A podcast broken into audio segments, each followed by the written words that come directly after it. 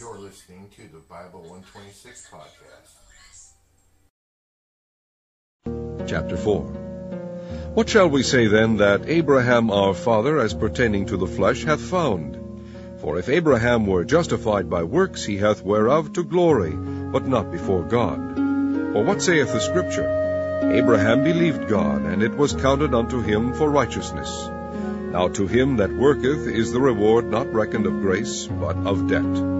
To him that worketh not, but believeth on him that justifieth the ungodly, his faith is counted for righteousness.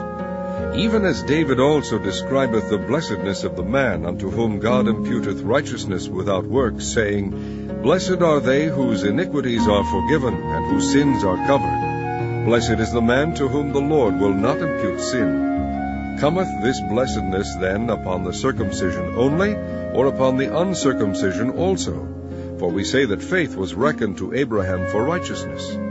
How was it then reckoned? When he was in circumcision or in uncircumcision? Not in circumcision, but in uncircumcision. And he received the sign of circumcision, a seal of the righteousness of the faith which he had yet being uncircumcised, that he might be the father of all them that believe, though they be not circumcised, that righteousness might be imputed unto them also father of circumcision to them who are not of the circumcision only, but who also walk in the steps of that faith of our father Abraham, which he had, being yet uncircumcised. For the promise that he should be the heir of the world was not to Abraham or to his seed through the law, but through the righteousness of faith. For if they which are of the law be heirs, faith is made void, and the promise made of none effect, because the law worketh wrath.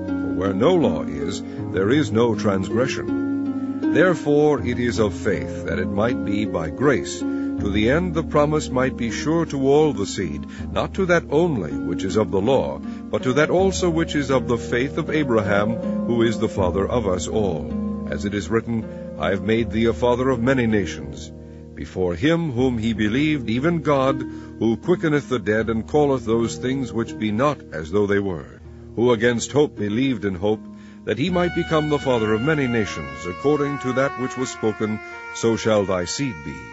And being not weak in faith, he considered not his own body, now dead, when he was about an hundred years old, neither yet the deadness of Sarah's womb. He staggered not at the promise of God through unbelief, but was strong in faith, giving glory to God, and being fully persuaded that what he had promised, he was able also to perform. Therefore it was imputed to him for righteousness. Now it was not written for his sake only that it was imputed to him, but for us also, to whom it shall be imputed, if we believe on him that raised up Jesus our Lord from the dead, who was delivered for our offenses, and was raised again for our justification.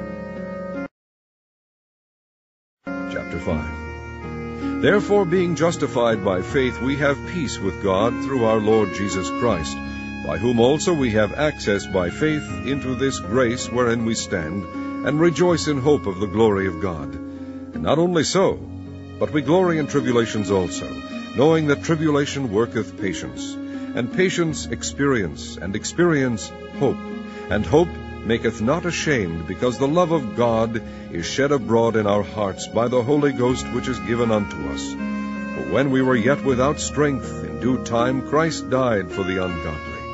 For scarcely for a righteous man will one die, yet peradventure for a good man some would even dare to die. But God commandeth his love toward us in that while we were yet sinners, Christ died for us. Much more then, being now justified by his blood, we shall be saved from wrath through him.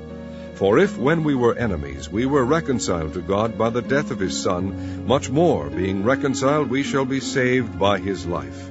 And not only so, but we also joy in God through our Lord Jesus Christ, by whom we have now received the atonement.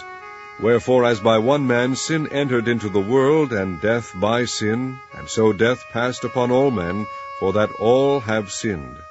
For until the law sin was in the world, but sin is not imputed when there is no law.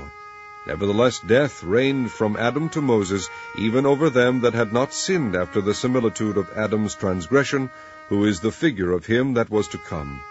But not as the offense, so also is the free gift. For if through the offense of one many be dead, much more the grace of God, and the gift by grace, which is by one man, Jesus Christ, hath abounded unto many. And not as it was by one that sinned, so is the gift. For the judgment was by one to condemnation, but the free gift is of many offenses unto justification. For if by one man's offense death reigned by one, much more they which receive abundance of grace and of the gift of righteousness shall reign in life by one, Jesus Christ. Therefore, as by the offense of one judgment came upon all men to condemnation, even so by the righteousness of one the free gift came upon all men unto justification of life. For as by one man's disobedience many were made sinners, so by the obedience of one shall many be made righteous. Moreover, the law entered that the offense might abound. But where sin abounded, grace did much more abound. That as sin hath reigned unto death, even so might grace reign through righteousness unto eternal life by Jesus Christ our Lord. Chapter 6 What shall we say then? Shall we continue in sin, that grace may abound? God forbid. How shall we that are dead to sin live any longer therein? Know ye not that so many of us as were baptized into Jesus Christ were baptized into his death?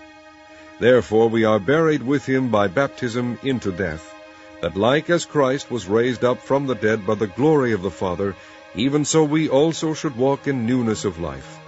For if we have been planted together in the likeness of his death, we shall be also in the likeness of his resurrection. Knowing this, that our old man is crucified with him, that the body of sin might be destroyed, that henceforth we should not serve sin. For he that is dead is freed from sin. Now if we be dead with Christ, we believe that we shall also live with him. Knowing that Christ being raised from the dead dieth no more, death hath no more dominion over him. For in that he died, he died unto sin once, but in that he liveth, he liveth unto God. Likewise reckon ye also yourselves to be dead indeed unto sin, but alive unto God through Jesus Christ our Lord. Let not sin therefore reign in your mortal body, that ye should obey it in the lusts thereof. Neither yield ye your members as instruments of unrighteousness unto sin, but yield yourselves unto God, as those that are alive from the dead, and your members as instruments of righteousness unto God. For sin shall not have dominion over you, for ye are not under the law, but under grace. What then? Shall we sin because we are not under the law, but under grace? God forbid.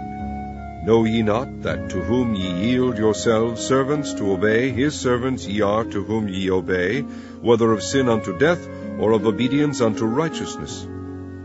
But God be thanked that ye were the servants of sin, but ye have obeyed from the heart that form of doctrine which was delivered you. Being then made free from sin, ye became the servants of righteousness. I speak after the manner of men because of the infirmity of your flesh, for as ye have yielded your members servants to uncleanness and to iniquity unto iniquity, even so now yield your members servants to righteousness unto holiness. For when ye were the servants of sin, ye were free from righteousness. What fruit had ye then in those things whereof ye are now ashamed? for the end of those things is death.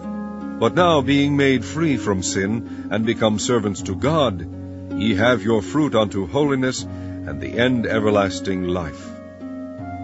For the wages of sin is death, but the gift of God is eternal life, through Jesus Christ our Lord.